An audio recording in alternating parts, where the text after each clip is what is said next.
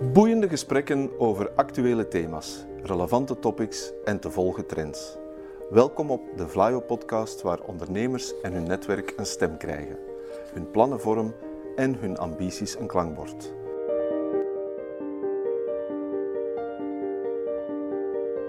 To the point waar het kan, dieper gravend waar het moet. Inspirerend, informerend, ondersteunend. Van artificial intelligence, blockchain en circulaire economie tot digitale zorg. Wij knopen het in jouw oren. In onze gezellige studio in Leuven ontvang ik opnieuw van harte Daniel Verlee, afdelingshoofd relatiebeheer bij Vlaio. Vandaag hebben we het niet over het klimaat, maar over leiderschap. We doen dat aan de hand van het boek De Zeven Eigenschappen van Effectief Leiderschap van Stephen Covey. Welkom Daniel. Bedankt voor je uitnodiging, Werner. Daniel, kan je nog eens kort duiden wat jouw afdeling binnen Vlaio precies doet? Ja, met de afdeling Relatiebeheer Ondernemingen binnen Vlaio vormen we het aanspreekpunt voor overheidsmaatregelen voor de ondernemer. En die doen we met informatie, advies en begeleiding. Oké. Het boek dat we vandaag bespreken is allereerst het uh, oudste in onze podcastreeks tot nu toe. Dateert van 1989 en ik heb hier voor mij de 98ste druk uit 2021 voor mij liggen. Wat maakt dat dit boek zo populair blijft en nog steeds relevant is? Ondertussen zit men al aan de 103e druk eh, in 2023, Werner. Oké. het is eh, zo populair en relevant omdat het eigenlijk simpele, maar heel effectieve principes zijn. Het zijn al het ware karaktereigenschappen van managers. Ze zijn voor veel mensen een leidraad in hun functioneren in het bedrijfsleven. Een tijdje geleden luisterde ik naar de onvolprezen podcast, een echte aanrader, De Drie Boeken van Wim Oosterlink. En daarin kiest ook onderneemster Hilde Klaas van JBC dit boek als één van haar drie must-reads. De Nederlandse vertaling heeft het over eigenschappen van effectief leiderschap. Het Engelstalige origineel spreekt over habits, gewoonten. Wat bedoelt de schrijver daar precies mee? Stephen Covey vertrekt vanuit een principiële levenshouding. Volgens hem wordt effectief, zeg maar doeltreffend, menselijk gedrag door een aantal principes geleid die net zo fundamenteel zijn als de wetten van de zwaartekracht. Denk dan aan redelijkheid, waardigheid, dienstbaarheid, kwaliteit. Slaag je hierin die principes tot gewoontes om te vormen, zeg maar ons eigen te maken, dan zullen we erin slagen om effectief te handelen, om effectief leiderschap te vertonen. Een eigenschap of habit definieert Covey dan als het snijpunt van kennis. Hè? Weten waarom wat gedaan moet worden, vaardigheid, weten hoe iets moet gedaan worden, en motivatie, de wil om iets te doen. Neem nu luistervaardigheid, vandaag een heel cruciaal iets in onze sociale contacten, in onze gesprekken, maar ook bijvoorbeeld op sociale media. Ten eerste moet je weten dat luisteren belangrijk is, kennis. Vervolgens moet je dat ook kunnen, vaardigheid. En tenslotte moet je natuurlijk ook het willen. Pas als alle drie vervuld zijn, kan je zeggen dat je de eigenschap luistervaardigheid eigen hebt gemaakt.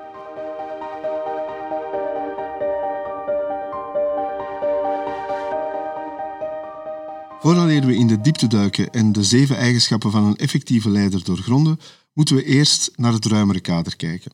De schrijver wil dat we een pad bewandelen van afhankelijkheid over onafhankelijkheid naar wederzijdse afhankelijkheid. Hoe zit dat juist? Ja, Covey maakt een parallel met hoe we opgroeien. Als baby zijn we volledig afhankelijk van anderen. Geleidelijk aan vinden we manieren om onafhankelijker te worden, autonomie te verwerven. Tot aan het punt dat we ontdekken dat we anderen nodig hebben en anderen ons nodig hebben. Dat besef, of het nu in familieverband of in een werkomgeving is, is cruciaal.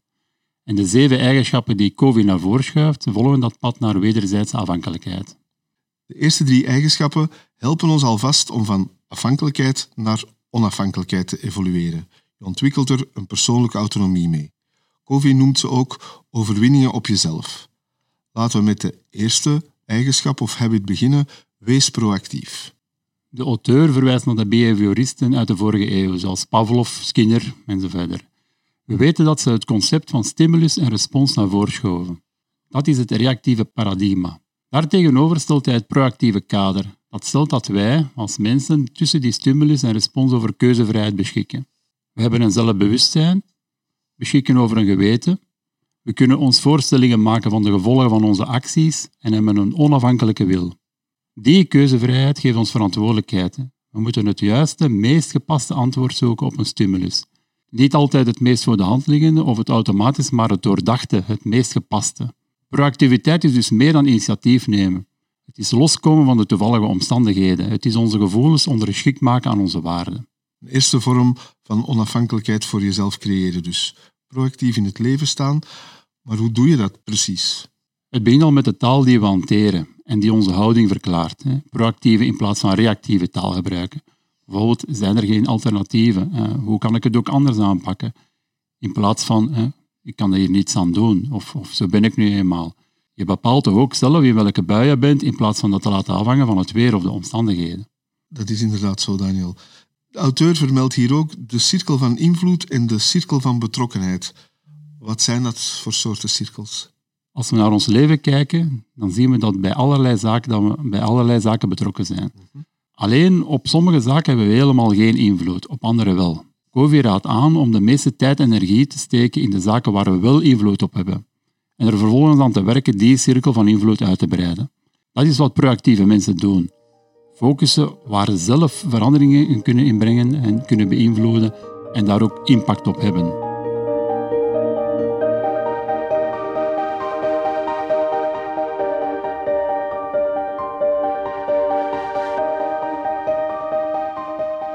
tweede eigenschap luidt, begin met het einde voor ogen. Is dat een pleidooi voor lange termijn denken? Ja, zeker, maar het is ook meer dan dat. Hè. Begint dit hoofdstuk met een weliswaar luguber gedachtenexperiment. Stel je even je eigen begrafenis voor en luister naar wat de mensen over jou te vertellen hebben. Dat is eigenlijk je imago. En stemt dit overeen met wat je wil uitstralen? Dat is je identiteit. Is dat wie je bent? Hè? Idealiter stemmen die met elkaar overeen. Van daaruit houdt hij een pleidooi om je eigen missie op te stellen. Wat is jouw kern? Het centrum van je handelen. Welke principes koester je? Want in die kern vinden we zekerheid, identiteit, zelfrespect, uh, sturing, de richting waarin we ons leven willen laten evolueren. We vinden ook de wijsheid, beoordelingsvermogen, begrip en kracht, energie om die keuzes te maken.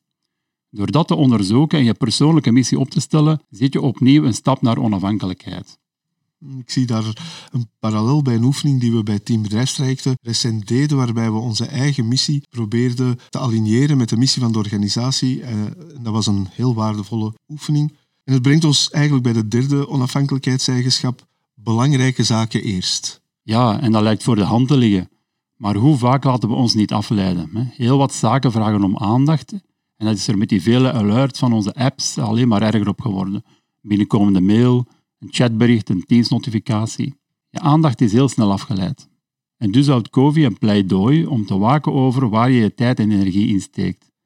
Hij stelt een tijdmanagementmatrix voor, waarin je dringende van niet dringende en belangrijke van niet belangrijke zaken onderscheidt. Effectieve mensen focussen op de belangrijke zaken en de niet dringende.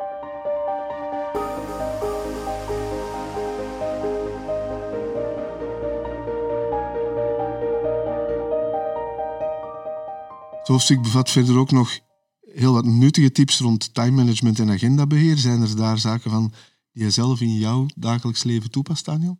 Ja, ik stel mijn prioriteiten op op jaarbasis. Toets deze dan ook halfjaarlijks af. Uh, stel ook mijn prioriteiten op op maandbasis en per week. En check ze uiteraard ook. En ik wil me op die manier focussen op wat echt belangrijk is. Dus op de belangrijke zaken en de niet dringende. Juist, Werner. Ja.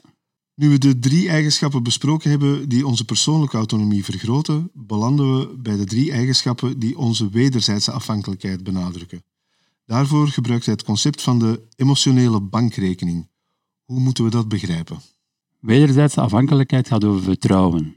En vertrouwen gaat niet zonder integriteit. Hoe groter jouw vertrouwen in mij, hoe beter onze contacten, hoe sterker onze samenwerking. Maar als ik dat vertrouwen op de een of andere manier beschaam, als partner, als leidinggevende, dan gaat mijn bankrekening wel in het rood en zal onze samenwerking, onze relatie haperingen beginnen te vertonen. Daarom is het nuttig om die emotionele bankrekening in oog te houden. En volgens de auteur zijn er een zestal stortingen die jouw bankrekening kunnen aanvullen. Die zijn begrip tonen, op details letten, woord houden, verwachtingen expliciteren, integer blijven en je oprecht verontschuldigen als het ook nodig zou zijn.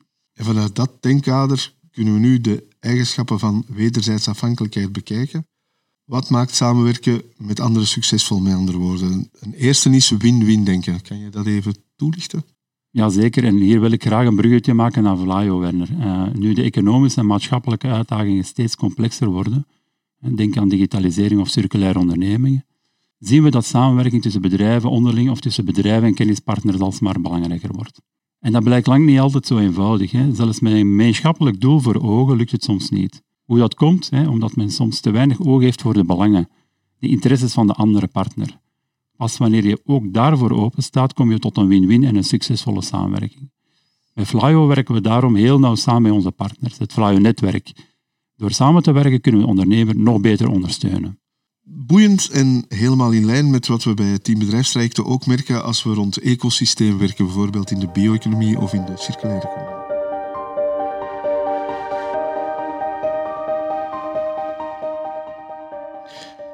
Volgende stap is de vijfde eigenschap. Eerst begrijpen en dan begrepen worden. Dat vraagt niet zo heel veel uitleg, denk ik. Maar het is wel ontzettend belangrijk en moeilijk. Hè? Oprecht en empathisch luisteren, dat is zowat het moeilijkste dat er is. Hoe vaak vullen we de uitspraken van anderen niet in op basis van onze eigen ervaringen? Gaan we er al vanuit van dat en voor je het weet heb je een dovenmansgesprek. De kunst bestaat erin om goede, juiste, onbevooroordeelde vragen te stellen en de antwoorden echt te laten binnenkomen.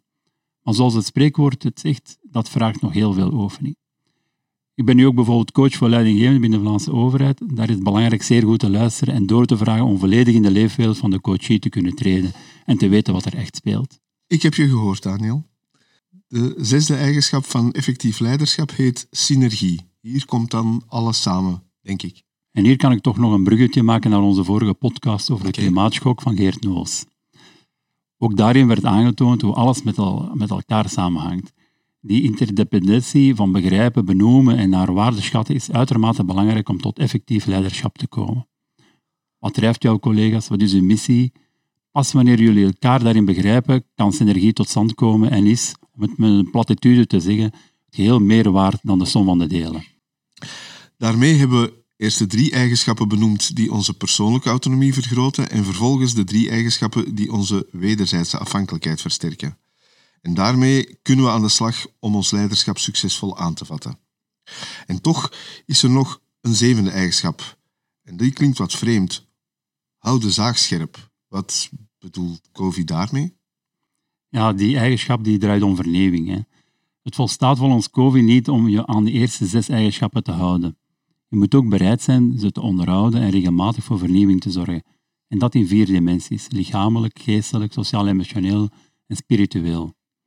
Door af en toe uit je comfortzone te treden, door nieuwe activiteiten te ontdekken, creëer je uitdagingen waarin je vernieuwend aan je zes andere eigenschappen kan werken.